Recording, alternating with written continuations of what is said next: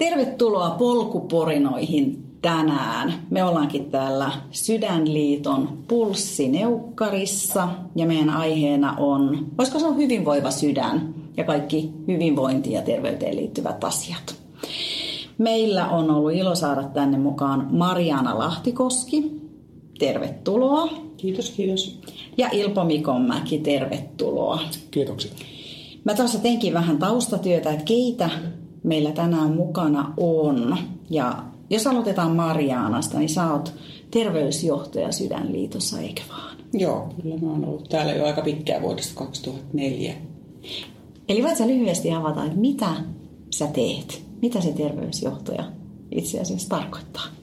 Se tarkoittaa sitä, että me tehdään Sydänliitossa työtä vauvasta vaariin sen eteen, että, että suomalaiset ää, suomalaisten sydämet vois, vois paremmin. Eli lähdetään siitä, että itse asiassa hyvä, hyvä elämän, elämän sydänterveyden perusta rakentuu jo itse asiassa silloin, kun lasta odotetaan. Eli tota, meillä on toimintaa ihan tuonne äitiysneuvoloille ja, ja tota, lastenneuvoloille ja halutaan ehkäistä niitä sydän- ja verisuonisairauksia ja sitten toisaalta toisessa päässä on se tuki niille, jotka ovat sairastuneet sydänsairauksiin, eli sairastuneen tuki sekä sairastuneille että läheisille. Eli, eli koko niin kuin terveyden skaalalla, mitä Sydänliitossa toimitaan ja mun tehtävä Sydänliiton terveysjohtajana on johtaa sitä asiantuntijatyötä, mitä me tehdään sydänterveyden edistämiseksi. Et siinä se nyt on kiteytettynä. Siihen liittyy todella monenlaista toimintaa, mitä sydänyhteisössä tehdään. Ihan loistavaa. Mä luulen, että me saataisiin tästä tosiaan aika pitkä podcast mm. aikaiseksi, mutta yrittää kiteyttää vähän näitä asioita. Mä ymmärsin, että sä oot kansanterveystieteiden dosentti, mutta sit sulla on myös urheilutaustaa, eli sä oot juossut maratoneja aika mm. niin kuin, hyvällä tasollakin, eikö vaan? Joo, kyllä mä pidin itseni ihan kilpaurheilijana vielä tuossa joku aika sitten, että tota, aloitin nuorena yleisurheiluharrastuksen ja, ja tota, sitten pikkuhiljaa totesin, että mitä pidempi matka, niin sen paremmin mä pärjään.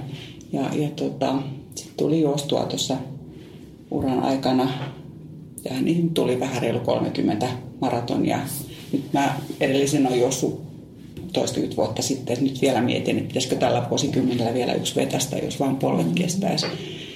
Eli sellainen aika pitkä urheilijaura, mutta tosiaan sitten samalla tämä, tämä ää, ää, ammattiura ura sitten täällä terveyden ja hyvinvoinnin saralla, että tosiaan mä oon ravitsemustieteilijä peruskoulutukseltani ja mm. sitten mä oon väitellyt suomalaisten lihavuudesta ja sillä tavalla tämä kansanterveys tiede tai kansanterveys ylipäätään niin kuin terveyden edistäminen on, siitä on tullut sydämen asia.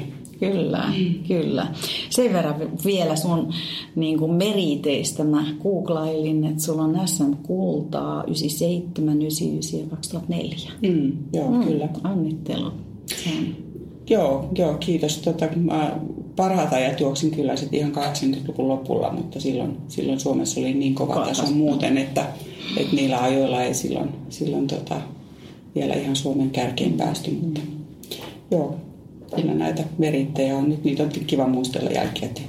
Kyllä, kyllä. Hyvä, mutta hei, sitten mennään Ilpoon. Tervetuloa sullekin. Kiitoksia. Ja sä toimit Sydänliitossa järjestösuunnittelijana, eli mitäs järjestösuunnittelija tekee? No tämmöisessä organisaatiossa on hyvin monia tehtäviä, mutta ehkä mä voisin kiteyttää sitä siihen, että meillä on henkilöjäseniä semmoinen vajaa 70 000 tällä hetkellä ja meillä on 16 maakunnissa toimivaa piiriorganisaatiota ja me tota, käytännössä tarjotaan heille erinäköistä tukea ja mun tehtäväni on suunnitella, että minkä tyyppistä tukea, että kehittää tietopalveluja täällä ja viestiä heidän kanssaan ja järjestää tapaamisia sen tyyppisiä seikkoja.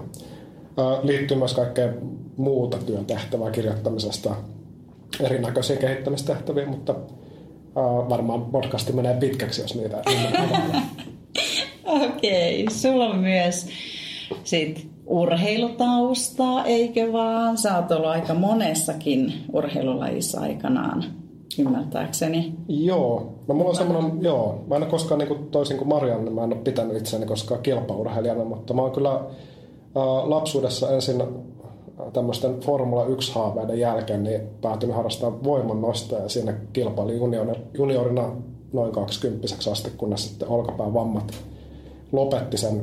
Ja sitten siitä jotenkin päädyin jossain vaiheessa enemmän näihin kestävyyslajien puolelle ja pyöräily mulla on ollut semmoinen niin henkireikä tässä viimeiset 15 vuotta. Ja siinä on sitten kilpailu niin kuin enemmän kuntoilu mielessä silloin tällä vähän eri lajeissa. Saanko mä kysyä, että mikä erottaa kilpa, niin kuin, että sä olisit niin kuin kilpailija, jos sä kilpailet, ja sitten sä oot kuntoilija, jos sä kilpailet? Se on hyvä kysymys, ja mulla ei ole siihen tarjota vastausta. Se on varmaan jonkinlainen asennoituminen siihen harrastukseen. No. Et silloin kun koen olevani kilpailija, niin silloin mä koen, että mun tavoite on voittaa. Ja kun mä oon kuntourheilija, niin mun tavoite on osallistua ja pärjätä hyvin. Okei. Okay. Eli se on siellä mielen sisällä. Jotakin tämmöistä.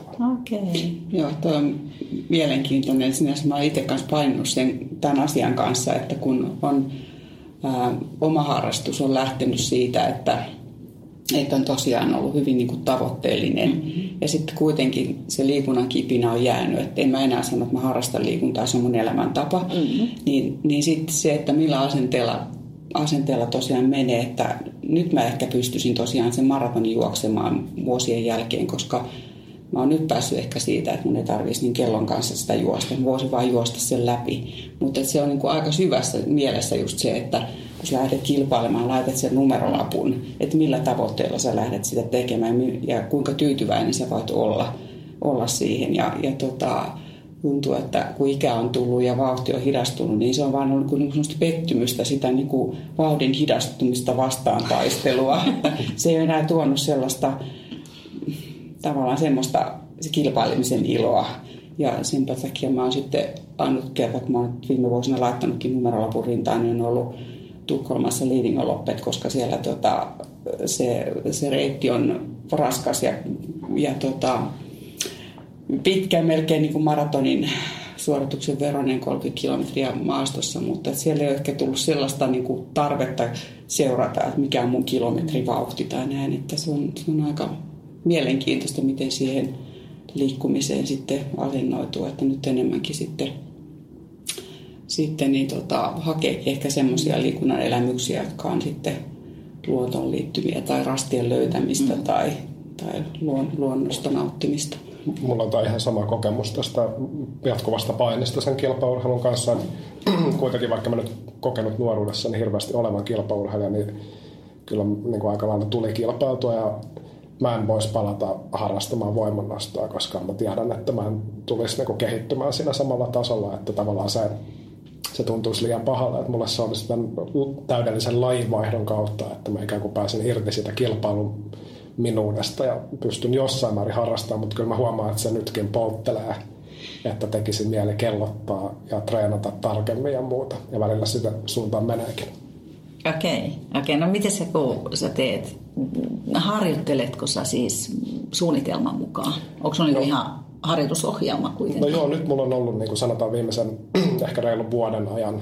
Että se on, joo, mä oon sitä pystynyt osittain noudattamaan nyt, osittain en. On ollut semmoisia kaiken näköisiä arkeen liittyviä muutoksia, mutta, mutta kyllä mä oon nyt tehnyt sen mukaan ja se on jatkuvaa tasapainoilua vielä sen suhteen, että mikä on mukavaa ja mikä on niin pakkomielteistä, että mä jossain siellä trapetsilla tanssin. sä et kuitenkaan ylianalysoi sitä, kun sä pohdit. No se voi olla, että mulla on vähän taipumusta ylianalysoida, no. että, että tavallaan, mutta itse sitä niin harjoittelua ja sen perkaamista, sitä mä en koe kyllä ylianalysoivani, että, että siinä mä oon vielä aika tämmöisellä niin kuin rennolla ottaa ja toivottavasti niin kuin pysynkin sillä okay. puolella. Okei. Okay. Ja vähän mun vielä kysyä, että mikä se sun tämän hetken niin kuin laji on, siis sä pyöräilet? Joo, kyllä. Voisi sanoa, että mulla on nyt niinku tavallaan kaksi eri lajia, mitä mä harrastan. Että toinen on tämmöinen maastopyöräily, cross country ja cross country maraton, eli siinä ajellaan, voisi sanoa, tämmöisiä hyvin perinteisiä ää, polkuja pitkin kisojen ympäri Suomea. Ja ne on tämmöisiä massalähtöjä, missä ajetaan sitten tässä cross country normaalimatkassa tai olympiamatkassa se on noin puolitoista tuntia, maratonit on mun tasolla noin kolmen tunnin mm-hmm. kisoja. Ja sitten syksyisin ajan täällä pääkaupunkiseudulla järjestettävää uh, Hell CX Kyklocross-sarjaa, mikä on nyt kasvattanut suosiotaan, että siinä ajetaan tunti lyhyttä rataa ympäri ja nopein voittaa. Se on myös yhteislähtö. Okei. Okay. Okay. Ja Joo. pyörät siinä on hieman niin kuin, ne on tämmöisiä maantiepyörän näköisiä, mutta niissä on pienet nappularenkaat ja ajetaan puistossa tai pellolla tai jossakin yleensä mutaisissa olosuhteissa. Joo, mutta luonnossa? Joo, voisi sanoa. Kyllä maastopyöräily selkeästi ajetaan luonnossa, että siinä osa nautinnosta mm. tulee varmaan, en tiedä, samankaltaista asiasta kuin polkujuoksussa, että siinä ikään kuin pääsee uusiin paikkoihin näkemään, näkemään niin kuin alueen polkuja ja, ja reitistöä. Tämä kyklocross on sitten vähän enemmän tämmöinen niin kuin kaupungin ja luonnon kohtaamispaikka, että monet on tämmöisiä niin kuin rakennettuja, siis ei siihen lajin rakennettuja, mutta muuten rakennettuja ympäristöjä, että puistot ja tämän tyyppiset seikat. Okei, okay. okay. mielenkiintoista. Mutta hei, palataanko siihen sydämen hyvinvointiin tässä kohtaa? Teillä on tosiaan siitä aika, aika paljon tietoa, että mitkä kaikki siihen vaikuttaa. Ja tietysti voitaisiin lähteä ehkä siitä elintavoista liikkeelle. Et, siis onko suomalaisilla aina ollut sydänteen haasteita, jos niitä ylipäätään on, jos mietitään keskimäärin niin kuin erinäköisiä sairauksia, niin mi- miten me suome- suomalaiset asennoidutaan muuhun maailmaan? Siis Suome, Suomihan on ollut maailmanmestari negatiivisessa mielessä sydänsairauksissa valitettavasti. Että silloin, silloin 60-70-luvulla niin me oltiin tosiaan ihan, ihan maailman ykkösluokkaa siinä ennenaikaisessa sydäntautikuolleisuudessa tai sepelvaltimotautikuolleisuudessa. Että siitä, niistä ajoista onneksi niin suomalaisten sydänterveys on, on huimasti parantunut ja, ja tota, enää 20 prosenttia siitä se kuolleisuus, mitä oli, oli silloin tosiaan muistimpina vuosina, mutta edelleen sydänverismasairaudet on se yleisin kuolinsyy. Ja, ja tota, ää, kyllähän meillä on, on tosi suuri joukko suomalaisia, joilla on sitten haasteita tie, tietäen tai tiedostamattaan sillä, että sydänterveyden kannalta, kannalta ne riskitekijät on koholla. Eli tota, kyllä me edelleen, edelleen sydän on sydän on meidän tietyllä tavalla heikko kohta. Ja, ja se, mikä on hyvää sydämelle, niin tekee hyvää koko keholle. Et sillä lailla meillä olisi kyllä paljon tehtävää meidän sydäntemme hyväksi. Sitä, mitä sydänliitos koitetaan omalla tavallamme ihmisiä voimavaraistaa siihen, että tota, kannustaa siihen, että pitäisi, pitäisi hyvää huolta itsestään ja läheisistään niin, että tota, voitaisiin paremmin. Mutta niin kuin tosiaan takavuosiin verrattuna, niin tilanne on nyt siinä mielessä paljon parempi, että, että me ollaan niin kuin onnistuttu siinä, että, että sydänsairaudet on pystytty, niitä pystytään hoitamaan paremmin ja, ja tota, sitten se, että ne, ne on onnistuttu lykkäämään niiden ilmaantuvuutta, mutta ne ei ole todellakaan hävinnyt mihinkään. Mm. Okay. No mitkä on semmoisia, jos mietitään ihan Matti Meikäläistä, niin mitkä on semmoisia ennaltaehkäiseviä keinoja? mitä mä voin itse tehdä mun sydämen hyvin. Paljonkin se on sitä itsestä huolta pitämistä, että ne on nämä perinteiset elintavat, ravintoliikunta, tupakattomuus, mm-hmm. Vain kohtuullinen alkoholin käyttö, jos mm-hmm. ollenkaan, ja, ja tota, mielen hyvinvointi. Että kyllähän tämä, niin kuin mä sanoin, niin, niin se mikä tekee hyvää sydämelle, tekee koko keholle. Että ne on loppujen lopuksi hyvin pieniä asioita, että, että sitä mitä mä ainakin haluaisin korostaa, on se, että, että jos haluaa pitää huolta itsestään, niin se ei ole mitään terveyden suorittamista, eikä se ole mikään harjoitusohjelma sillä lailla, että mun täytyy nyt tehdä viikko jotenkin tosi hyvin, elää tosi hyvin ja sitten, sitten tota, sitten tämä homma on niin hoidettu, vaan tämä on arjen pieniä asioita mm-hmm. omassa, omassa elämässä, mikä tota, vaikuttaa sitten siihen meidän omaan, omaan hyvinvointiin ja sitä kautta sydämen terveyteen. Sä Mä palaan siihen, kun sä sanoit, että sä teit väitöskirjan silloin lihavuudesta mm, ja tutkit joo. sitä, niin miten sä näet tänä päivän sen riskitekijänä niin sydänsairauksissa? Onhan, onhan, se, onhan se riskitekijä ehkä, ehkä ihan niin suoranaisesti äh, suoraan sydän, sydän tai sepelvaltimotauti, mutta esimerkiksi tyypidiabeteksen kautta, joka taas on mm. sitten iso riskitekijä, tai vähän molemmin päin, että että tyypin 2 diabetes on, on iso riski sydän, sydänsairauksille ja, ja vastaavasti tota, toisinpäin, että niillä, joilla on, on jo sitten se pevautumatauti, niin heillä on taas sitten se ää, usein myös sitten tulee diabeteskin, että ylipaino, lihavuus, niin se on, se on iso riskitekijä ja se mikä on niin se huoli, mihin meidän pitäisi päästä pureutumaan paremmin on se, että meidän niin kuin, huolestuttavaa, että lasten, lasten ylipaino ja lihavuus yleistyy.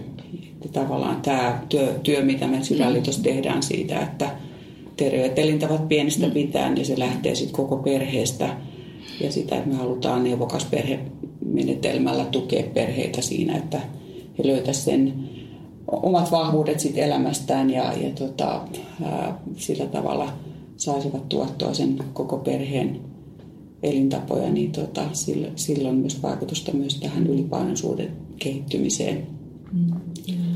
Ja toisaalta mä näen niin kuin, tavallaan, en sillä koe sydänterveyden varsinaisen asiantuntijana itseäni, mutta että monet näistä nivoutuu tämmöisiin yhteiskunnallisiin muutoksiin, mm. sydänterveyteen liittyvät seikat, vaikka nämä 60-70-luvun dramaattiset lukemat, niin tavallaan se sotien jälkeen muuttoliike Karjalasta, joka johti noiden pientilojen perustamiseen että maitoa ja voita tuotettiin yhtäkkiä tosi paljon enemmän kuin mm. ennen ja tämmöiset asiat.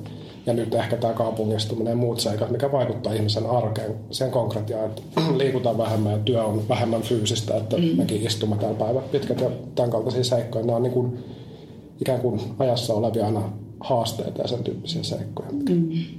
vaikuttavat muuhunkin kuin sydänterveyteen. Niin, no, joo, joo, kyllä just nimenomaan tämä tämä kysymys, jopa, esimerkiksi jos puhutaan lihavuudesta niin, ja sitä isona haasteena, niin sehän todellakaan ei ole mikään yksilön haaste, mm. tai on, on totta kai yksilönkin, mutta ennen kaikkea se on tämmöinen iso yhteiskunnallinen kysymys, että jos miettii, että minkälainen tosiaan tämä meidän ympäristö on, sekä ruokaympäristö että liikuntaympäristö, niin, niin jos kärjistää, niin niin tota, sehän vaatii erityisiä ponnisteluita, että me lähdetään liikkeelle. Meidän on paljon helpompi olla paikallaan. Mm. Ja sitten toiseksi, jos miettii meidän ruokaympäristöä, niin on niin kuin, joka puolella tulee niitä ruokapirikkeitä ja, ja ne ei välttämättä ole niitä, se mikä on ne helpoimmat valinnat, niin ne ei välttämättä niitä terve, niin. terveellisimpiä valintoja sitten kuitenkaan. Kyllä. Kyllä. Et se on niin tavallaan ihme, että, että meillä on, on tämä haaste nyt tämän, tämän ylikulutuksen suhteen. Onko sitä tutkittu, että kuinka paljon sit on merkitystä sillä, että jos vanhemmat liikkuu paljon, niin heijastuu, että heijastuuko se sitten sinne myös lasten liikkumiseen ja sitä kautta heidän niin kuin tulevaisuuden liikkumiseen. Kyllähän elintavat periytyy ja se malli, malli kotoa, niin kyllä siksi mekin puhutaan nimenomaan perhe, perhe, perheisiin kohdistuvasta viestinnästä ja toiminnasta, koska, koska siitä, siitä perheestä se lähtee, että, että jos puhutaan tosiaan lasten ylipainosta, niin silloin se on, se on perheen asia eikä sen lapsen, lapsen asia. Ja tota, meillä oli Sydänliitossa mun yksi lempikampanjoita, mikä meillä, mistä meidän oikeastaan tämä työ, työ lähtikin tähän. Mm-hmm. tähän. Me haluttiin kiinnittää entistä enemmän huomiota siihen myös näiden lasten, lasten niin kuin elintapoihin, niin, niin oli tällaisella sloganilla, kun pieni ottaa isosta mallia kaikessa. Eli, eli sillä haluttiin just viestiä siitä, että, että jos niin kuin iskän lautasella ei ole tai äidin lautasella ei ole salaattia, niin tota, onko sitten lapsellakaan. Tai tosiaan, että jos sitten, sitten tota, ää, illat kuluu sohvaperunana, niin tota, mm. siinä on se malli myös sitten lapselle. Että mm. Olen varmaan semmoinenkin slogan, että tiedätkö, mukuloista siis sohvaperunoita vai mitä se menikään. Mutta että, niin kuin tällä, niin, tällä ajatuksella siinä on, siinä on niin kuin vissi perä mulla on toki tähän semmoinen vähän ristiriitainen niin kuin mm. omakohtainen kokemus, että mä, mä tuun hyvin niin kuin, sinällään ei-liikunnallisesta perheestä, että, että kaikki kunnia vanhemmille, mutta he ei niin kuin liikunnasta kovinkaan kiinnostuneita ole ollut. Mutta toisaalta mun pano, harrastuksiini lapsuudessa kyllä panostunut, mut on viety pelaamaan jalkapalloa ja karateharjoituksia. Ties minne, että tavallaan oli mahdollista opettaa se liikunnallinen elämän, tai niin kuin tavallaan se siemen ää, sinne laittaa vaikka he eivät itse harrastaneet liikuntaa. Et, et siinä mielessä vanhempien ei tarvitse muuttaa elintapoja sitten seuraavalle mm. sukupolvelle kyllä. Että. Joo, se on, se on ihan to, joo, to on hyvä pointti, koska joo, just näin, että, että kyllähän se vanhemman rooli on niin kuin moninainen, niin ei se ole pelkästään se itse, esim, niin kuin, ei, ei välttämättä tarvitse itse, itse tosiaan tehdä, vaan siinä on se kannustamisen ja mahdollistamisen niin kuin, rooli rooli tosi tärkeä, että, että ylipäätään niin kuin, että, että tulee se jotenkin se arvostus ja asenne. Minusta on vähän sama niin kuin ruokaa kohtaankin, että puhutaan paljon nyt jostain kouluruoasta, niin, niin että minkälaisen, miten siitä asiasta kotona mm. vaikka puhutaan, niin, niin kyllä sillä on iso, iso merkitys. Mm, kyllä, kyllä, kyllä. kyllä. Eli sulki oli se, että sun vanhemmat kuitenkin tuki sitä ja veisut. Mitä sä luulet, jos ne ei olisi tukeneet, että sä olisit joutunut yksin menee aina se iso kassi selässä? Niin... No kyllä se, mä oon vielä maaseudulla kasvanut niin kuin lapsuuteni pääasiassa, niin kyllä se olisi ollut hyvin niin kuin hankala, että ne harrastusmahdollisuudet olisi ollut mm. pienet. Ja mä, no, en tietysti voi tietää, kun mä yhtä elämää voi elää, mutta mm mä väitän, että aikuisiellä se mun liikuntaharrastuksen löytyminen niin olisi kyllä ollut niin kuin hankalaa, jos mä olisi tottunut lapsena ja nuorena siihen niin kuin säännölliseen liikkumiseen, vaikka mä en tosiaan niin kuin varsinaisesti urheilijaksi itseäni niin kuin kauheasti koskaan kokenutkaan. Mm-hmm. Että kyllä se, etenkin se vietti ja sen ty- kaltaiset seikat on kyllä varmaan niin kuin pitkälle siinä vaiheessa istutettu. Mm. Mm. Onko teillä, ah, anteeksi.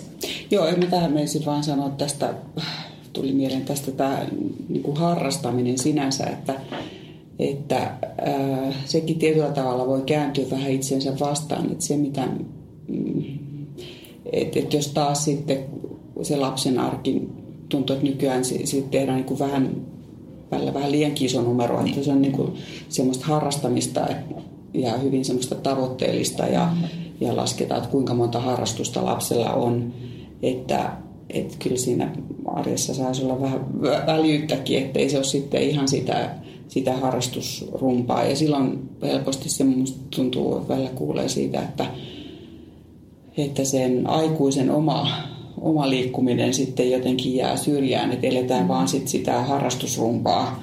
Ja, ja se arki on sitten hyvinkin tämmöinen niin ruuhkainen, että välillä tuntuu, että vähempikin olisi niin parempi. parempi. Ja jotenkin muutenkin mun tämmöinen Mä tykkäisin, että me puhuttaisiin enemmän semmoisesta niin kohtuullisesta kohtuullisuudesta vähän kaikessa, niin kuin tuossa aikaisemmin sanoin tästä niin kuin terveyden suorittamisestakin, että, että kun oltaisiin jotenkin armollisempia semmoisia, että se, ähm, että mikä on niin riittävän hyvä. Mm. Ja tästä oli tosiaan, muista muutama vuosi sitten, tuli tutkimusta yhteiskuntatieteiden puolelta tästä tavallaan huippuurheilijaksi päätymisestä, missä tutkittiin näitä henkilöitä, jotka olivat päätyneet huippuurheiluun, mutta ei kai sinällään enää ole niin terveyden ja hyvinvoinnin kanssa mitään tekemistä, mutta joka tapauksessa niin näitä yhdisti se, että he olivat liikkunut hyvin monipuolisesti niin kuin sinne teiniään vaiheelle. Että tavallaan se ajatus siitä, että viisivuotiaana lähdetään johonkin lajiin ja siinä jalostutaan huipuksi, niin se ei niin kuin ainakaan Suomessa näytä kantavan hirveän pitkällä hedelmä tämän aiemman tutkimuksen perusteella.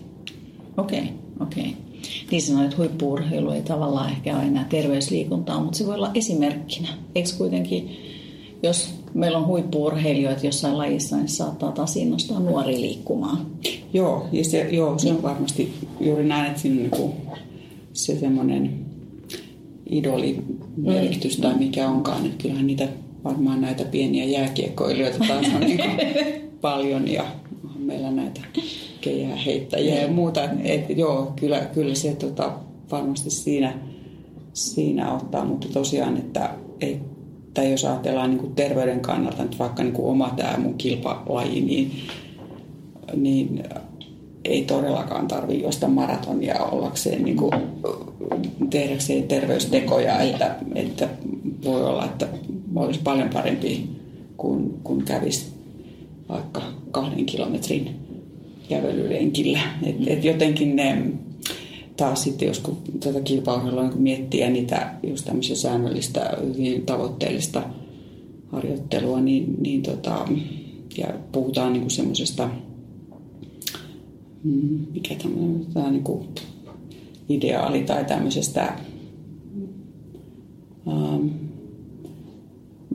miksi sitä nyt voisi sanoa, tämmöisestä hyvin, hyvin niin kuin tavoitteellisesta harjoitusohjelmista ja tämmöisistä, niin ähm, sellainen, joka sitten miettii, ehkä joka on, ei ole niin liikunnallinen, niin, niin voi olla, että miettii sitten, että no ei kannata edes aloittaa, että mä mm. tuommoiseen niin pysty.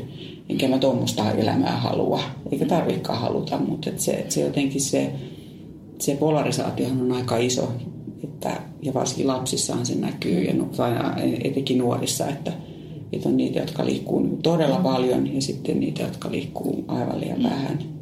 Et siinä, on, siinä on jotenkin valtava käppi. Ja, ja kilpaurheilu ehkä se, että, että tavallaan sehän on niin kuin jatkuvaa pettymysten sietämistä niin. pääasiassa, koska mm. se, siinä tavoitellaan jotakin optimaalista tulosta ja sitten kun eletään maailmassa, missä ikinä ei niin käy, niin aina jää se olo, että olisi voinut olla paremmin ja pettyy. Ja sitten se hyvin harvoin niin kuin palkitaan millään tavalla, että, että siinä mielessä se on omalla tavallaan raadollinen tapa harrastaa.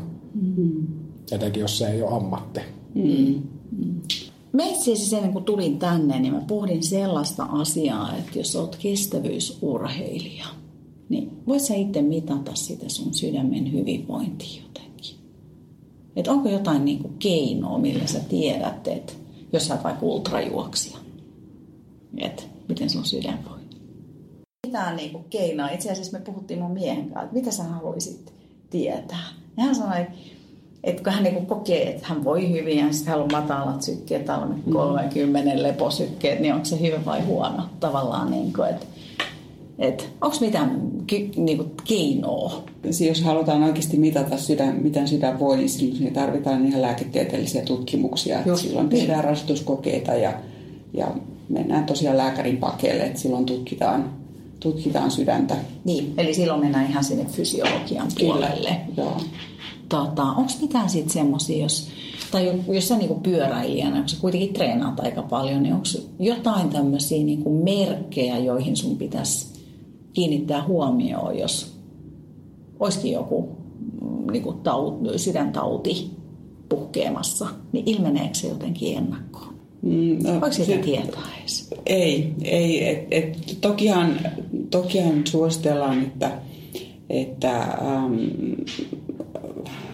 että varsinkin jos on, on jotain äm, epäilyksiä siitä, mm-hmm. että sydäm, sydämessä saattaisi olla jotakin häiriötä, niin silloin just tämmöiset lääkärin tarkastukset on, mm, on ihan joo, paikallaan, joo. että tarkistetaan se, että siellä ei ole mitään rakenteellisia tai perimä, perinnöllisiä äm, vikoja. Mm. Mutta kaiken kaikkiaan, jos ajattelee niin sydänterveyden mittareiden seuraamista, me puhutaan paljon siitä, että pitäisi tuntea arvonsa – että ylipäätään siis nämä riskitekijät, mitä, mitä ihmiset ei välttämättä tiedosta, esimerkiksi verenpaine, mm-hmm. jokaisen, jokaisen kannattaisi olla tietoinen siitä, että mikä on oma verenpainetasonsa.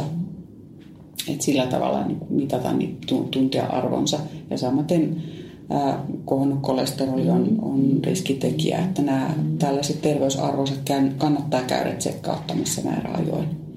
Eli jos niitä haluaisi mittauttaa jossain, niin mitä sä suosittelet, minne kannattaa mennä? Sydänterveydessä kannattaa ne tärkeät arvot voi mittauttaa vaikka työterveyshuollossa. Joo. Periaatteessa terveyskeskuksessakin, mikäli sinne aikoja saa. Joo. Tuntuu vaan siltä, että, että välillä on vähän haastavaa mennä mittauttaa terveyttään, eli ei ole sairas, mutta sekin on hyvä tietää, mm. tietää tosiaan ne riskitekijätasonsa. Ja sitten sydänyhteisössä niin meillä on nämä 16 alueellista sydänpiiriä, joissa järjestetään tämmöisiä mittaustapahtumia, jossa, jossa voi mittauttaa verenpaineensa ja kolesterolinsa ja saada ohjausta, ohjausta sitten elintapamuutokseen. Niin näitä, näitä tota, meidän Sydänliiton sivulta näitä tapa, tapahtumia voi, voi sitten bongailla. Ja toki niistä paikallislehdissä ilmoitellaan. Mutta tosiaan niin näitä sydänterveytensä kannalta tärkeitä arvoja, niitä ei voi tietää, ellei niitä mittaa. Ja ne on, ne on hyvä olla, olla tiedossa. Ja lisää ylipäätään näistä, mitä ne arvot sitten olisi hyvä olla ja mitä niille voi tehdä, niin Sydänliiton iso media on sydän.fi ja sieltä löytyy kaikenlaista luotettavaa tietoa sekä sydänterveyden edistämisestä että sitten sydänsairauksista ja, ja myös ylipäätään sydänliiton toiminnasta. Mulle tuli se itse asiassa mieleen, että silloin kun aloin tekemään niin vähän säännöllisempää harjoittelua tuossa ehkä puolitoista vuotta sitten, niin mä konsultoin tätä meidän kardiologiaa tässä asiassa. Siis vähän samassa mielessä, että pitääkö mun nyt mun aina amerikkalaisissa harjoitusohjelmissa lukea, että please consult your mm. doctor ja näin. Ja mä sitten päätin, että no nyt mä konsultoin kardiologiaa ja Ja hän sanoi sitä mieltä niin kuin näistä EKGstä ja muusta, että, että tavallaan se on niin pieni todennäköisyys mun ikäisellä ihmisellä se synnynnäinen mm. niin kuin sydänvika, että, että se on niin kuin mieletöntä mitata. Eli ihan hyvällä omalla tunnolla voi tehdä intervalliharjoittelua ja tavallaan hyödyt ovat joka tapauksessa niin kuin paremmat tai suuremmat kuin se mahdollinen niin kuin riski siitä. Että hänen näkemyksensä mukaan ainakin oli siinä mielessä, että ei niin kuin tavallaan ennakkoon tarvitse huomioida tätä sydäntä siinä mielessä. Ja toki just nämä, mitä Mariana sanoi, että mm. verenpainot ja kolesterolit, niin on hyvä olla tiedossa niin kuin kaikilla ihmisillä. Kyllä, kyllä. Mutta voiko siitä kestävyysurheilija, olisiko se voinut niinku ylirasittaa sun sydäntä? Kyllä kaiken kaikkiaan ää, me voidaan yli, ylirasittaa meidän kehoa, että sen takia se kohtuus kaikessa semmoinen niin kehon kuuntelu on, on tärkeää kyllä. Ja kaikki tämmöiset sairaana, nämä ohjeet siitä, että sairaana ei kannata harjoitella ja näin, niin ne on kyllä visusti kannattaa pistää mieleensä, että, että silloin tekee vaan kyllä hallaa itsellensä, että – että ei tosiaan, jos on kuumeessa, niin silloin, silloin levätään eikä, mm. eikä treenata. Että tämmöiset maalaisjärjelläkin mietittävät mm. asiat, niin ne vaan pitäisi niin kuin tiedostaa, että se enempi ei ole parempi ja mm. silloin se ei niin kuin, siitä, siitä treenaamisesta ei ole vastaavaa hyötyä, vaan päinvastoin siinä voi aiheuttaa itselleen sitten terveysriskin, jos, jos lähtee sitten ja, ja tämähän on, niinku, liikkeelle. Tämähän on niinku haastavampi tai tavallaan mulla ainakin tuntuu, että tämä on se haastavin osuus kestävyysurheilussa, koska siinä helposti ajautuu siihen, että ajattelee, että jos ei kulje, niin nyt tarvitaan lisää määrää, mm. eikä laatua. Ja mä en tiedä, onko tämä joku suomalainen sisuajattelu tässä, että, että ei uskalleta niin kuin levätä ja palautua. Että se on niin kuin ainakin mulle iso kynnys siinä, että, että uskaltaa levätä ja ei pelkää sitä, että se kunto ei laske, mm. vaikka ottaa yhden ylimääräisen lepopäivän tai vaikka kaksi. Koska kuormaa meille kuitenkin sitten kertyy monista asioista muustakin kuin urheilusta. Niin, kyllä, kyllä. Mm, joo, tämä onkin tärkeää tavallaan tämä kokonaiskuorma, että, että se, että, että on sitten paitsi se liikunnan kuorma, niin sitten voi olla työkuorma tai, just, tai jotain muita kotona olevia haasteita, jotka sitten, sitten lisää sitä sitä henkistä kuormaa. Että. Ja kyllä musta tuntuu, että ihmiset oikeasti aikatauluttaa kalenteria aika paljon. Just jos on mm. lapsia, niin pitää viedä mm. harrastuksia ja juostaa sen kellon mm. perässä, niin kyllähän se kokonaisuuteen mm. kuormittaa mm. meitä. Et, eli pysähtyminen voisi olla ihan hyvä asia. Tästä me voitaisiin mennäkin, mennä, kun tuota, aloitettiin, niin puhuttiin metsän vaikutuksesta. Mm. Et ylipäätään se, että kun sitä kuormaa syntyy, niin mitkä olisi niitä kuorman vähentämiskeinoja tavallaan, että millä me saataisiin sitä hyvinvointia vahvistettua. Mm. No nyt, joo, nyt on tullut kyllä viime aikoina yhä enemmän niin kuin näyttöä mm. siitä niin kuin luonnon terveysvaikutuksista, että, että se, se ei selity pelkästään sillä liikunnalla, että kun mm. mennään luontoon, niin silloin liikutaan, mikä sekin on iso asia, mm. että, että tota, ää, monelle se luonto voi olla semmoinen liikuttaja vähän niin kuin huomaamattakin, että ei, mm-hmm. ei tosiaan välttämättä lähde polkujuoksemaan tai maastopyöräilemään niin kuin tietoisesti nyt tekemään jotakin liikuntasuoritusta, vaan lähtee sinne, sinne valtelemaan tai, tai katselemaan, minkälaisia kukkasia sinne nyt sitten niitylle on, on puhjennutkaan tässä kesän kynnyksellä, mutta tota, ää, jo se, että sinne luontoon mennään, niin se, se on todettu, se alentaa verenpainetta ja, ja tosiaan madaltaa stressiä ja näin. Että se on, on todella meille tärkeä, tärkeä paikka niin kuin rauhoittua. Ja, ja, ja kyllähän luonnossa voi, voi tosiaan monella tavalla liikkuakin, että, että se on aika monipuolinen, monipuolinen harjoitusympäristö. Ja mä huomaan tässä niin pyöräilyn saralla sen, että vaikka mä pidän myös maantiepyöräilystä ja seuraan sitä aktiivista ja pidän niin kuin hienona lajina, niin tavallaan se maantien laida ajaminen on välillä niin kuin aika stressaavaa. Ja, ja tavallaan sitten kun harrastuksella pyrkii kuitenkin niin kuin ehkäisemään sitä tai vähentämään stressiä pääsääntöisesti, välillä sitä, siitäkin kertyy kyllä, niin mä oon huomannut, että tavallaan tämä niin kuin maastossa liikkuminen ja siellä aika rauhallisessa ympäristössä oleminen niin on niin kuin huomattavasti vähemmän stressaavaa kuin se maantien laidan veivaaminen, mm. joka mukavaa sinällä on sekin välillä. Mutta. Näkyykö pyöräilyssä trendit? Kun jos miettii, että polkujuoksuhan on räjähtänyt Suomessa ja toi mitä sanoit, mä väitän, että se luonto on yksi elementti plus se, että siellä ei ehkä suoriteta niin paljon kuin maantie maratonilla, mutta näissä pyöräilyssä no kyllä, joo, trendiä. Kyllä siinä on selkeät niin kuin, äh, äh, tavallaan eri, eri lajien suosion nousua.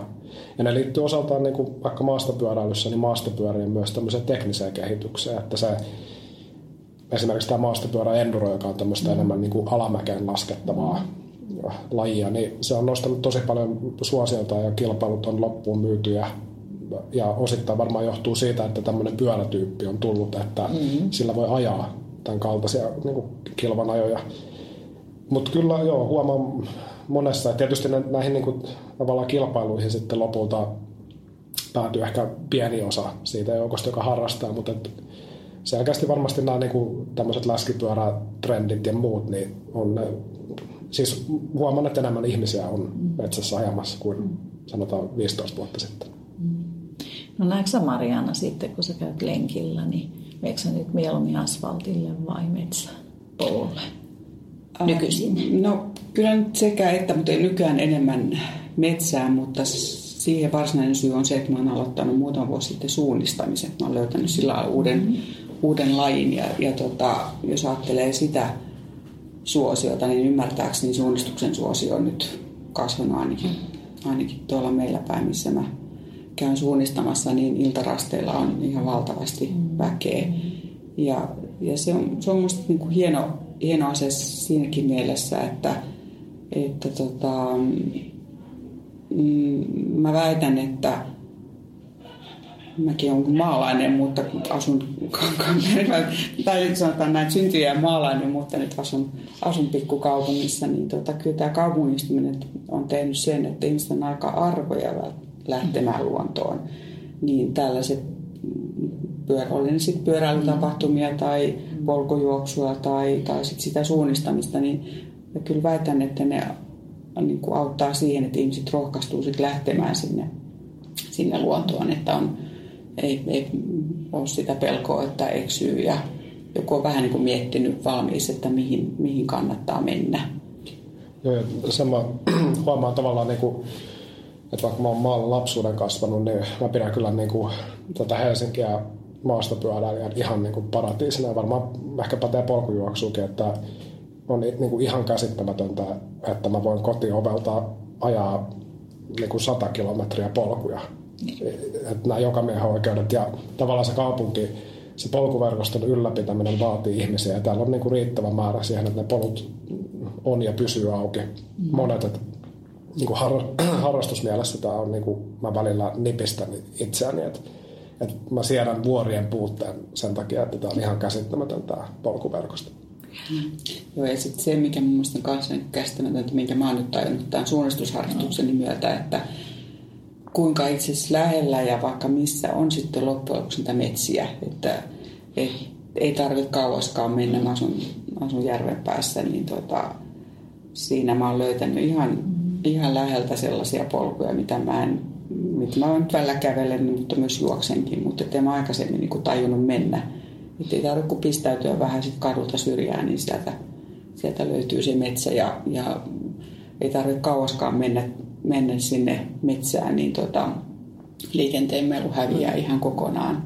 Että tavallaan, tavallaan niin toivoisikin, että ihmiset rohkaistuisi vähän löytyrekkeilemään, että että niin kuin retkelle voi lähteä tosiaan hyvinkin lähelle, että se ei vaadi sitä, että pitää täältä pääkaupunkiseudulta matkustaa johonkin Lappiin, vaan mm, tosiaan, tai kansallispuistoihin niin, edes. Edes, niin, niin, niin kyllä. että se tosiaan se, se luonto on niin kuin Suomessa tosi lähellä. Mitä te veikkaatte, mitä sitten ihmiset pelkää? Onko se se eksyminen? Vai onko se vaan, että me ollaan niin kasvettu siitä pois luonnosta? Ja nyt me harjoitellaan sinne paluuta osaa sanoa. Niin, niin. Mä käyn, mä käyn niin, onko teillä mielipidettä tai mm. näkemystä? Mä tiedänkin, tai ylipäätään se, mä mietin monta kertaa sitä, että kuinka fiksautuneita me ollaan niin kuin tiettyihin reitteihin, että et, et loppujen lopuksi ymmärtääkseni ihmiset kuitenkin pystytään aika hyvin ennustamaan, että missä me liikutaan. Ja, ja tota, muistan vuosien takaa, kun omat pojat harrasti jalkapalloa. Itse oli kuitenkin omassa kaupungissa nyt juosten niin käynyt aika monessa paikassa, että sillä lailla se lähiympäristö tullut tutus, mutta, mutta tota, sitten kun näiden poikien harrastuksen myötä käytiin eri koulujen kentillä pelaamassa ja näin, niin, niin tota, huomasin, että on semmoisia paikkoja hyvinkin lähellä, missä ei koskaan käynyt. Et niin kuin ne tietyt reitit on, että töistä kotiin ja kauppaan ja näin, että Mä ehkä tässä korostan samaa. Mä en ole ihan varma, että pelkääksi ihmiset lopulta mennä mihinkään, mutta tavallaan se arki on helppo niin vakiinnuttaa ja se, mm. se on omalla tavallaan se selviytymiskeino siitä, että sitä kuormaa, että jos koko ajan joutuu miettimään, että mihin menen ja mitä löydän, niin sekin niin kuin lisää stressiä. Että kyllä mä tavallaan huomaan itsekin sen, että vaikka tykkään mennä ulos, niin kyllä mulla on tosi monet vakiolenkit, mitä mä käyn mm. ajamassa. että se, mikä on tietysti tätä helpottanut niin kuin tälle taas teknologian kannalta se, että kun on olemassa GPS-jälkeä ja laitteita ja muuta, niin että jos mä viikonloppuna haluan mennä ajamaan pitkän lenkin, niin mun ei tarvitse niin kuin käyttää sitä viidestä tunnista neljää tuntia siihen, mä yritän etsiä, että missä voisi olla polkua, vaan tavallaan siinä mun kellossa on joku jälki. Okei, sinne on saattanut tulla jotakin taloja vähän väliin ja mm. sen tyyppisiä juttuja, mutta että se tavallaan madaltaa sitä mun kynnystä lähteä vähän niin kuin etsiskelemään. Mutta että varmaan se on se niin kuin tavallaan rutiinien muuttaminen on se todellinen niin kuin haaste. Tai se, että menee pois siltä ikään kuin jonkinnäköiseltä mukavuusalueelta. Mm-hmm. Eikä nyt tarkoita sitä, että hyppää pentsihyppyjä tai mm-hmm. jotakin muuta. Mm-hmm. Joo, mutta on muuten ylipäätään, jos miettii niin kuin meidän terveyttä ja hyvinvointia, niin nämä meidän tavat ja tottumukset, niin ne on kyllä hyvin pintyneitä. Että se, se että sit kun miettii, että haluaisi muuttaa jotakin, niin se ei todellakaan käy. Mm kädenkäänteessä, että ne on, ne on aikamoisia prosesseja sitten, että, että jostain, vaikka just nämä, mitä tuossa aikaisemmin lueteltiin näitä, luettelin näitä ravintoliikunta, lepo, mielen hyvinvointi, näitä, että et periaatteessa me monikin sanoo, että kyllähän me tiedetään, kaikkihan nämä tietää, että harva varmaan on sitä mieltä, että liikunta olisi jotenkin pahasta tai että se ei olisi terveellistä. Mutta tota, se, että miten sen siihen omaan rutiininsa sitten saa, niin se vaatii vaan aika, aikamoista työtä.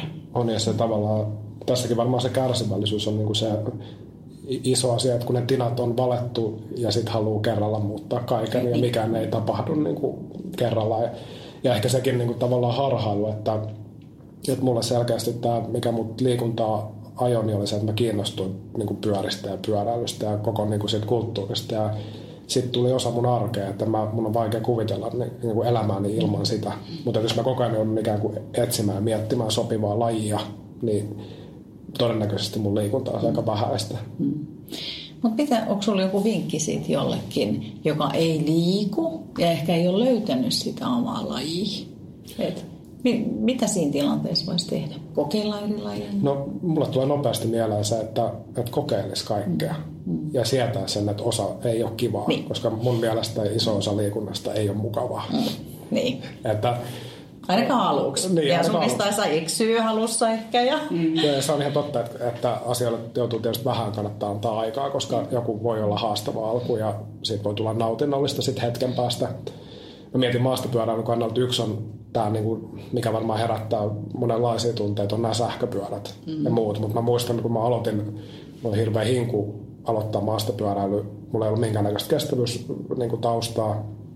Ja mä menin silloin Porissa tämmöisen seuran lenkillä ja tulin sieltä täristen pois hyvin huonovointisena. Että se tavallaan oli aika alkusokki siihen, että että siitä tuli oikeastaan mukavaa vasta, kun kunto kasvoi niin kuin tietylle tasolle. Että pystyi keskittymään siihen ajamiseen ja ei tarvinnut miettiä siihen, että onko syke kuinka punaisella.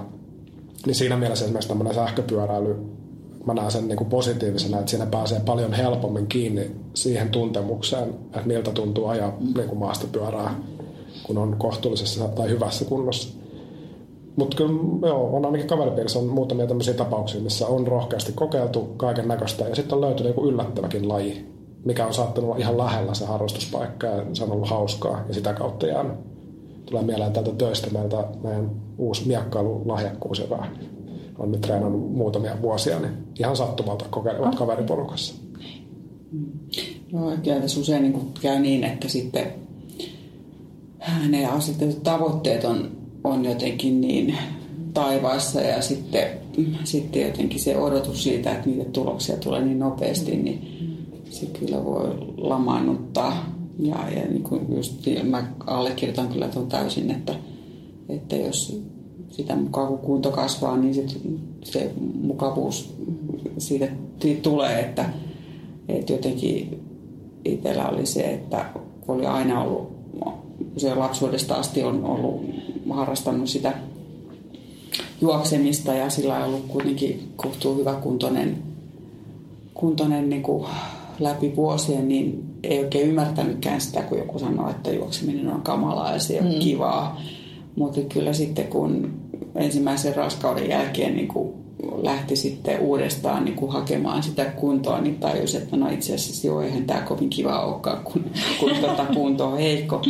Että et tavallaan, tavallaan se semmoinen, siinäkin se armollisuus ja semmoinen, niin kuin ne pienet askeleet, niin kyllä se, se, siinä se juju on, että, että siitä niin kuin ajan kanssa sitten, sitten tulee aina vaan, niin kuin se palkitsee, kun niitä tulee niitä onnistumisen elämyksiä, niitä hyviä, hyviä kokemuksia. Voi, ja toinen, mikä mulle tulee ehkä mieleen tässä, että joillakin ihmisillä saattaa tämmöiset tapahtumat motivoida. Mä, mä kuulun näihin tähän joukkoon, mm. mm. että ne ikään kuin kannustaa tekemään. Ja, ja mulla oli aikanaan, kesti aika kauan ennen kuin mä menin ensimmäiseen tapahtumaan, koska mulla oli tämmöinen ajatus, että jos menee edes kuntotapahtumaan, niin sitten pitää kyllä niin kuin pärjätä tai ajaa hyvin. Mm. Ja se on täysin niin kuin järjetön ajatus, koska ennen kuin ajan niin ei voi tietää yhtään, miten se menee ja ketään ei kiinnosta, että kuinka hyvin se menee. Että tavallaan, että mä myös miettisin sitä, että ilmoittautuu johonkin semmoiseen niin sen tyyppisiin tapahtumiin, mikä voisi kiinnostaa ja katsoa, millä se tuntuu. Että mm. ne on kuitenkin monet tämmöiset kuntotapahtumat. Maasta pyöräilyssä on varmasti juoksussa ihan sama asia, että ne on niin kuin karnevaaleja mm. ja niissä on mukavaa välittämättä siitä. Mm. Ja järjestään tavallaan se lopputulema on yleensä se, että että tämä oli hauskaa. Mm. Ja se saattaa niin kuin herättää sen kipinä, että ehkä voisi mennä ensi vuonna uudestaan tai peräti ensi kuussa mm. uudestaan. Onko se vähän semmoista itsensä voittamista myös sitten ehkä?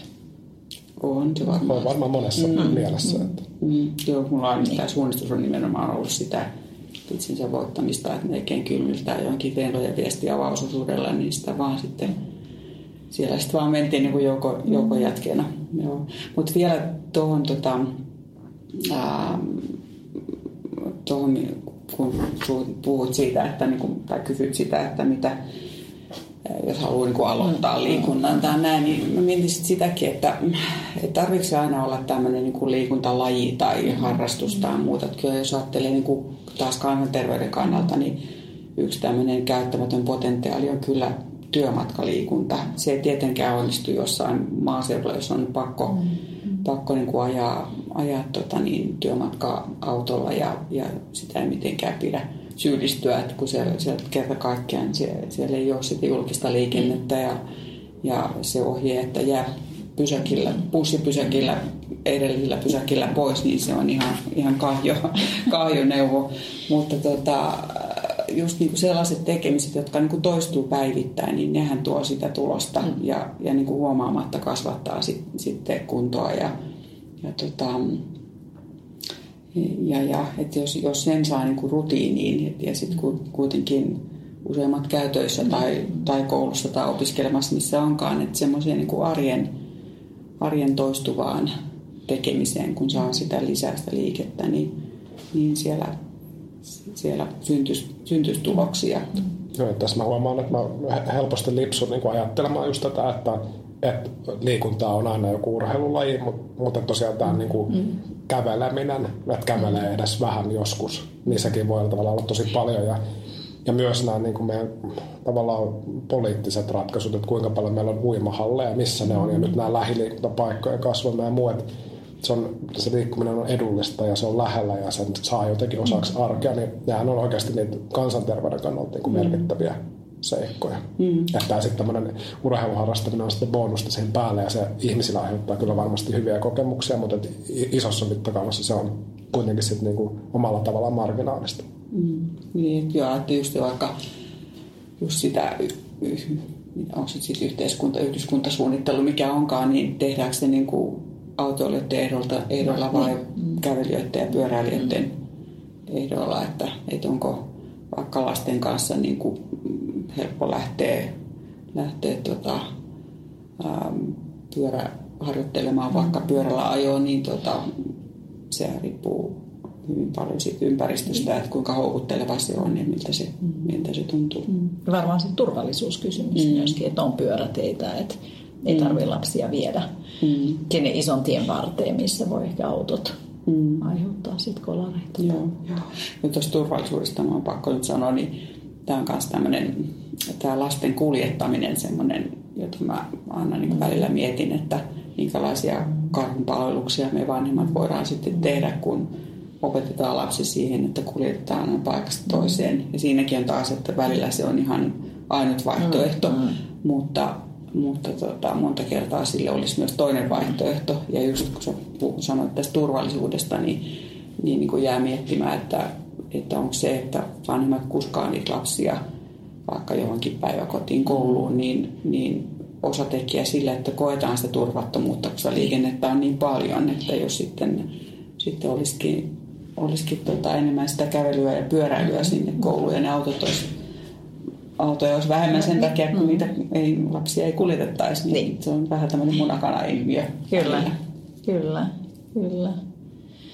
Ja mä haluaisin vielä vähän loppuun, tämä on mielenkiintoista aihetta ollut koko ajan, niin palata näihin riskitekijöihin. Mä kiinnostaa vielä toi kolesteroli niin kuin tiettynä. Sitä mm-hmm. puhutaan niin paljon ja siitä sä saat niin kuin tosi ristiriitaista tietoa, että mikä se pitää olla ja saa syödä sitä tai tätä. Niin kyllähän maalikon mieli helposti menee vähän sekaisin. Että mm. onko se kohonnut kolesteroli nyt hyvästä vai huonosta, niin mikä teidän näkemys on? No siis näkemys siis ihan tai fakta. fakta. Hyvä fakta. Tässä, tässä puhutaan kyllä fakta pöytään, niin niin, niin äh, tämä ei ole tosiaan mikään mielipidekysymys, mm. että kyllä se on ihan, ihan tota, fakta, että kolesteroli on yksi iso riskitekijä sydänverisuonisairauksille. Tosin puhutaan paljon siitä, että et ei, ei pidä tuijottaa sitä yhtä riskitekijää, mm. että arvioidaan sitten verenpainetta ja mm-hmm. vyötärön ympärystä ja, ja tuota, tosiaan kolesterolitasoja, mutta kyllä meillä on, meidän kansallinen suositus on se, että, että tota, ää, tavoitearvo on on kokonaiskolesteroli alle 5 millimoolia litrassa mm-hmm. ja se on semmoinen yksi näitä kun aikaisemmin viittasin siihen tunnearvosi, niin, niin, niin todella kannattaisi tietää omat kolesteroliarvonsa, ne voi mittauttaa. Ja, ja tota, sitten me tiedetään aika hyvin sekin, että mikä siihen kolesteroliarvoihin sit vaikuttaa. Sekään ei ole mielipidekysymys, mm-hmm. että iso, niin ruokavalio on iso tekijä. Mm-hmm. Eli siellä tota, tämä rasvan laatu ennen kaikkea on se iso asia. Eli, eli tota, meidän ravitsemussuositusten mukaan, niin, niin tota, ää, pehmeät rasvat on ne, mm-hmm. mitä, mitä kannattaisi harrastaa kovien sijasta, eli, eli kasviöljyt ja, mm-hmm. ja niistä valmistetut levitteet ja, ja tota, taas vastaavasti sit se kovarasvan välttäminen, eli, eli tota, maito ja eläinperäiset rasvat on niitä haitallisempia. Kalaa suositellaan mm-hmm. käytettäväksi ja, ja tuota, kuitu on yksi tekijä, mikä vaikuttaa, eli paljon kasviksia. Se on se hyvä uutinen, että mm. niitä saa syödä ja pitää syödä niin paljon kuin vaan, vaan sielu sietää. Eli tota, monen, monipuolisesti erilaisia kasviksia ja kuitua sitten hyvä viljasta. Se, mikä ei vaikuta niinkään kolesteroliin, mutta sitten taas verenpaineeseen, niin sitten yksi nämä ravintotekijöistä, mikä meillä on vähän rempallaan, tai aika paljonkin rempallaan, on suolan saanti. Se, on, se on myös näitä sydän sairauksien kannalta merkittävä asia, että kannattaa sitten sit myös tarkkailla sitä suolan saantiaan ja, ja tota, se, ettei tarvitse laskemaan mitään milligrammoja, niin tota, siihen meillä on helppo menetelmä, että kaupasta kun pongaa sydänmerkkituotteita, niin niissä on jo valmiiksi mietittynä, että mm. niissä, niissä tuotteissa niin omassa tuoteryhmässä rasvan laatu ja määrä ja suolan määrä on, on tota parempi valinta. Ja toki tähänkin sitten näin riskitekijöihin liikunta mm. myös vaikuttaa kolesteroliin enemmänkin sitä kautta, että se hyvälaatuinen kolesteroli, se, sen tota, määrän nousee liikunnan ansiosta, mm. että se vaikuttaa sillä tavalla sitten tähän kolesteroliriskitekijään. Turhauttaako teitä se, koska no meistä tänä päivänä on kuitenkin tosi paljon näitä trendivirtauksia, että just välillä puhutaan, mitä rasvaa saa syödä, ja ne ei kuitenkaan oikeasti perustu faktaan. Mm. Ja musta tuntuu, että kun ruoka on niin tunneasia, niin siellä on ne sen puolesta puhujat. Ja sitten kuitenkin kun ammattilaisen tiedätte, että se ei ole se oikea tie tai oikea info, mitä pitäisi ihmisille jakaa. Niin. Mm. Mä tiedän, mm, turhauttavaa on ehkä, ehkä väärä sana, kun toisaalta sitten on minusta hyväkin asia, että, että ruoasta puhutaan, mm-hmm. että, että se aina kertoo siitä, että ihmiset on kiinnostuneita mm-hmm. ja, ja mm-hmm. tota, se on hyvä asia. Mm-hmm. Ja, ja tota, ky- kyllähän äm, hyvä ruoka on nautinto mm-hmm. ja, ja tota, sen hyvän ruokavalion voi koostaa niin, kuin niin miljoonalla eri tavalla. Mm-hmm. Että sillä lailla mm, se, että me puhutaan jostain tietystä tiukoista ruokavalioista, niin, niin se on ehkä semmoista surullista, että ihmiset niin kuin rajoittaa turhaankin ja, ja tekee, tekee sit syömisestä kauhean vaikein, kun mm. syöminen on iloinen asia ja, ja tota, siinä on ihan hurjan paljon positiivista. Mm. Ja se, että me halutaan viestiä siitä, että, että tota, vaikka nyt just kasviksia, että niin, ne on niin kuin maukkaita ja hyviä ja, ja millä voi herkutella mm. marjoilla ja hedelmillä ja, ja monenlaisilla kasviksilla. Mm. Että, että sillä lailla sieltä saa niin paljon semmoista positiivista. Mm. Ja, sama, ja samalla se on myös iso ilmastoteko, että mm. Se edistää myös tätä kestävää kehitystä. Että, että sillä lailla tämä tämmöinen, tämmöinen hyvin niin kuin, mm, miten mä sanoisin, niin kuin mustavalkoinen ruokakeskustelu, niin se on mun mielestä ikävää. Mm. Että se on vähän tämmöinen on-off, niin Kyllä. se ei ole niin. niin. Ja mä oon ravitsemusasioissa tietysti täysin maalikko, että mä oon siellä syöjäpuolella ja mulla ruokamerkka on niin monennäköisiäkin asioita, mutta kyllä mä tavallaan niin kuin, mä ymmärrän tätä niin kuin ruokaan liittyvää, siis että meillä on nykyään mahdollisuus valita ylipäätään sitä, mm. että ruokaa on paljon ja monenlaista ja sitä yrittää meillä monet eri tahot haluavat saada meidät syömään erilaista ruokaa. Ja tavallaan mä ymmärrän sen, että se on niin kuin jonkinnäköinen varmaan keino niin kuin pyrkii hallitsemaan maailmaa. Että, että tavallaan niin, kuin niin moni abstrakti asia, siis ihan kaupungistumisesta tai Amerikan pörssikurssien vaikutuksesta maailmantalouteen, miten se heijastuu. Nämä on ihan niin kuin, tavallaan järjettömiä, niin ruoka on jotakin konkreettista, mitä voi hallita. Ja mä kuvittelen, että sen takia ruoka on saanut paljon tämmöisen aseman, että se ikään kuin se edustaa minua ja se on niin kuin jotakin, mitä olen ja mua ei, ei sinällään mua ei, henkilökohtaisesti mua ei niin kuin ahdistu millään tavalla, miten ihmiset syövät, mutta toki mä mietin sitä, että, ää, että mitä sen, mitä ravitsemustieteestä ymmärrän, niin että kun suuri näyttö on näitä kolesteroliseikkoja kohtaan ja muuta, niin, niin tavallaan tässä on varmaan kyse myös monenlaisista niin kuin kritiikistä meidän yhteiskuntaa kohtaan, että auktoriteetteja kyseenalaistetaan ja se, sen kaltaisia seikkoja ei ikään kuin kansalliset suositukset jossain ovat niin kuin paha asia ja, ja tämän tyyppisiä juttuja. Että ymmärrän hyvin niin kuin tavallaan, että miksi ruoka on niin monimutkainen asia, että kun se ei ole vain ravintoa. Niin, mm. joo, juuri näin joo. Ja sitten, sitten se, että mm, jotenkin tuntuu, että välillä niin kuin halutaan vähän väärinkin tulkita jotain ravitsemussuosituksia, että ikään kuin ne jotenkin määräisi, mitä pitää syödä, vaan se, nehän on oikeasti todella sallivat. Kyllä. Että, että siellä on siellä on, ne on niin kuin suuntaviivat ja, ja niin kuin mä sanoin, niin siellä on, niin kuin, että miten se, mitä se kunkin ruokalautasella ta- tarkoittaa, niin se voi olla niin kuin todella niin kuin monenlaista, että sinne, sinne maaliin pääsee niin kuin valtavan monella tavalla. Ja siinäkin semmoista to, toivoisi semmoista niin kuin kohtuullisuutta ja sallivuutta ja tällaista, että se, se, se ei ole niin kuin syöminen ja ravitsemussuositukset ei todellakaan ole kieltoja, mm. vaan, vaan on enemmänkin niin kuin kehotuksia – syödä jotakin enemmän kuin ehkä jotakin toista. Että kysymys on niistä valinnoista ja, ja kenenkään ruokavalio ei ole eikä pidä olla mitenkään täydellinen, vaan se on, se on tämmöinen,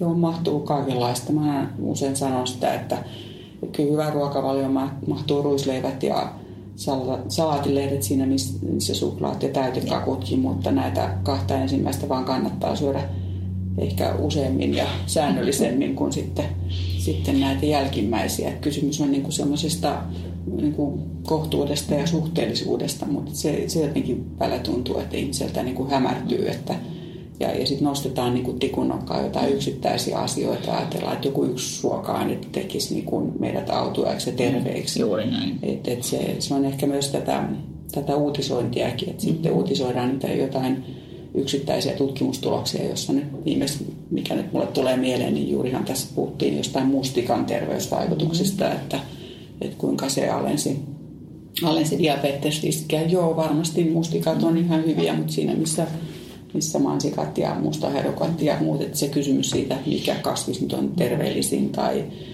mikä on epäterveellisin, niin ne on, ne on ihan vääriä kysymyksiä, koska ei niitä kannata verrata keskenään. Niin. Ja voisiko siinä käydä näin, että sitten kun uutisoidaan noin, niin monet ajattelevat, että sitten mä syön mustikkaa, niin se toimii. Mm. Ja unohtaa ne kaikki muut seikat, jotka ehkä on taas huonoja. Mm. Et, en tiedä. Mm.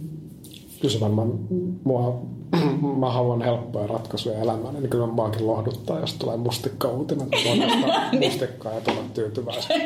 Just niin. Mm. niin, aivan vähän tuosta valkoista ma- maailmaa välillä. Hyvä. Hei, tähän loppuun voitaisiin vielä tota, heittää muutama vinkki tai haaste meidän kuulijoille, että miten he voisivat parantaa sitä omaa hyvinvointiaan. Tuleeko jotain viime hetken ajatuksia?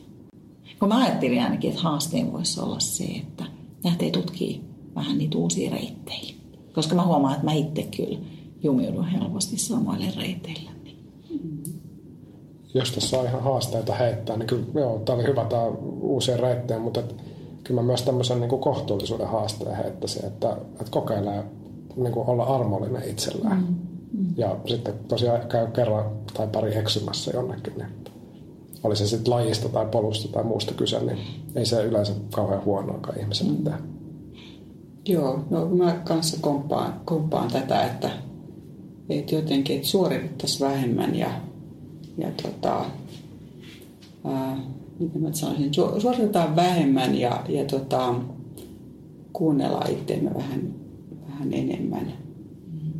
Mm. semmoinen, se hyvä on, on löytyäkin siitä, että tekee vähemmän, yrittää vähemmän. Ehkä se on jotain, jotain tämmöistä. Mä voisin kuvitella, että tämä kuulijakunta on semmoista, joka, joka mm, ehkä voi sortua semmoiseen ylisuorittamiseen kuitenkin. Ja terveyttä ei pidä suorittaa todellakaan. Se on meidän niitä tekoja joka päivä. Mm. Hyvin pieniä asioita. Miten entinen kilpaurheilija, nykyinen vanhempi kilpaurheilija mm. päätyy suosittelemaan, että ei kannata liikkua niin paljon? tai mm. ihan mm. niin kuin ajateltiin varmaan. Mm. Joo, en mä tiedä, siis sanotaan, kun mä ajattelin, että ne, jotka niin kuin, ää, se ryhmä, suomalaisia, jotka hyötyisivät eniten liikunnasta, on niitä, jotka liikkuu nyt ihan liian niin, vähän. Kyllä. Ja he ei, he ei niin kuin hyödy siitä, että me tota, mainostetaan jotain maratonsuorituksia mm. tai tämmöistä, vaan, vaan se, voi olla, se voi olla todella niin kuin arvokkaan pientä, että niin kuin löytäisi tavallaan sen, että se niin kuin yhdenkin portaan nouseminen, mm. niin tota, se on se on vielä aina niin kuin eteenpäin. Että kyllä niin kuin, ja varsinkin painohallinnan kannalta, mm. niin, niin se fakta on vaan niin, että joka askel kannattaa ottaa. Kyllä. Hyvä. Mä kiitän tässä kohtaa loistavasta keskustelusta Ilpo ja Mariana. No, kiitos. Kiitoksia.